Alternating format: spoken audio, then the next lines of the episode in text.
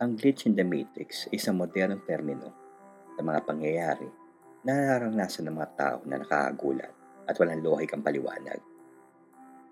Ang terminong ito ay hinango sa pelikulang The Matrix, kung saan ang isang bagay o pangyayari na wala sa normal o itinatawag na glitch ay pwede makapukaw ng atensyon ng ilang individual na sa kalaunan ay maiisip nila o magkakaroon ng teorya ang kasalukuyang mundo na ginagalawan natin isa lang palang simulation o patakip lamang sa totoong realidad.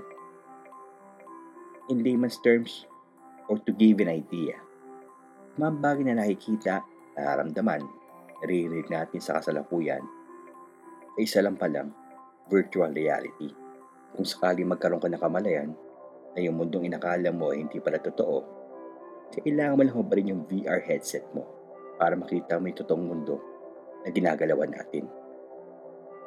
Hmm, kung medyo magulo pa sa inyo ang ibig sabihin nito, may mga kwento akong ibabahagi sa inyo.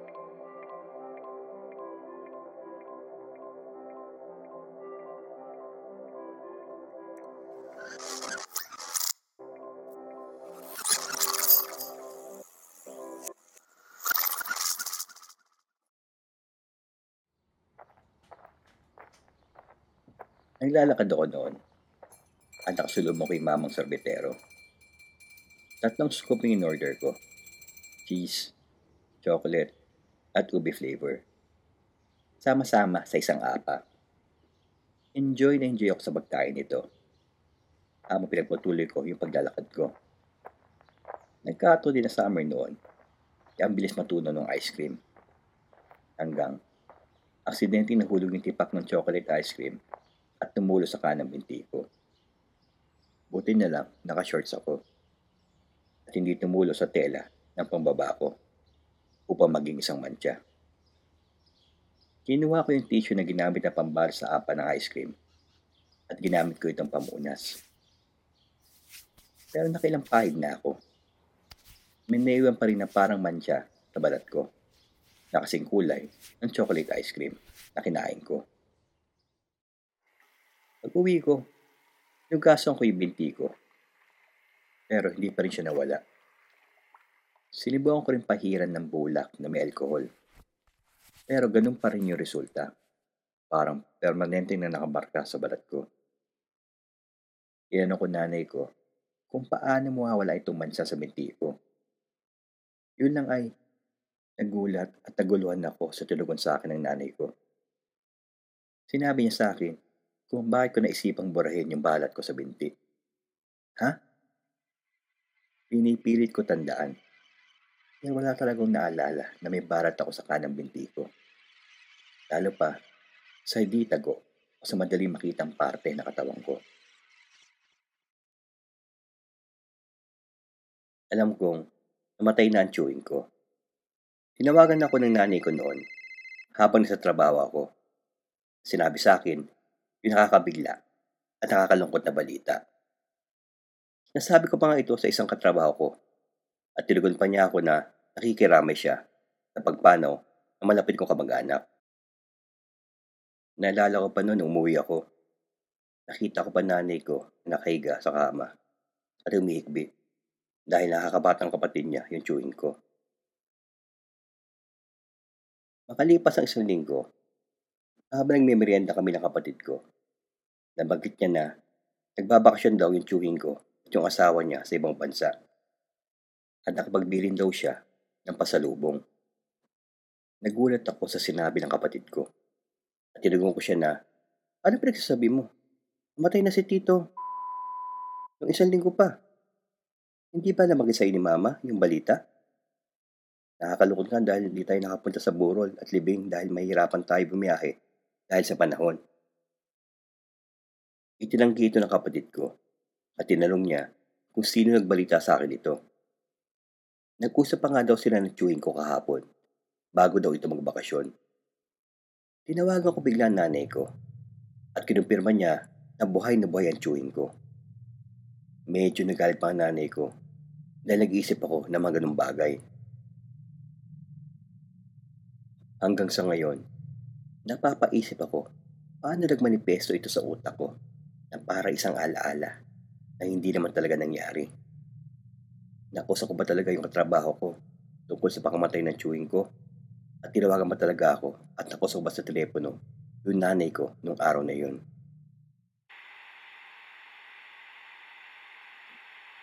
Nakaupo ako na sa sofa habang nanonood ng TV.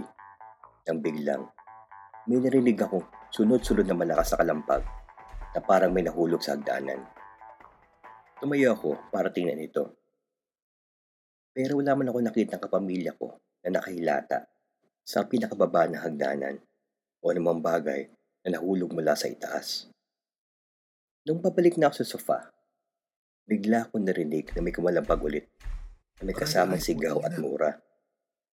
Nung lumapit ulit ako sa hagdanan, nakita ko yung kapatid ko na nakahiga sa pinakababa ng hagdanan at namimilipis sa sakit. Natapilok siya habang pababa sa hagdanan namin.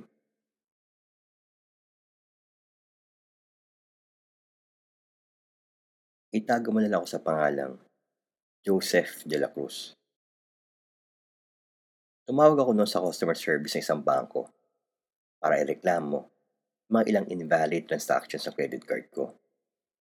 Ang haba pa ng queue. Nung tumawag ako, halos inabot ako ng 15 minutos bago sugitin yung tawag ko na pa nagpainit ang ulo ko. Customer service, this is Jacob. How may I help you? Oo, may problema kasi. Ano ba itong sunod-sunod na pumasok sa card ko? Hindi ka agad tumugon yung customer service representative. Hello? Nandiyan ka pa ba? Rinig mo ba ako? Yes, uh, yes, yes sir. Uh, can I have your card number, please? So I can uh, check your transactions? Naisip ko na na baka bagito pa itong customer service. Kaya, ninenervous tuwing nagsasalita siya. Binigay ko yung card number ko sa kanya. Pero tulad ng dati, hindi siya tumutugon kaagad. Hello? Nakuha ba card number ko? At ba't takal mo sumagot? Ah, uh, my apologies, sir. Can I have your name, please? Sus, wala ko pa niya sa system nyo. Kumpletuhin ko na kaya dahil magtatanong ka pa ng mga security questions. Ako, si Mr. Joseph De La Cruz. Ang birthday ko ay... What the fuck?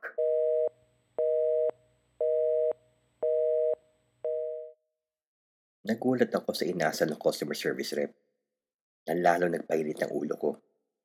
Murahin ba naman ako at bagsakan ng telepono? Tumawag ulit ako sa customer service na nagkain ng reklamo doon sa unang nakausap ko.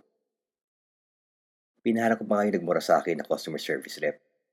Pero depensa naman kapwa-empleyado niya na wala daw silang kilala o may kasamahan na ganoon ang pangalan.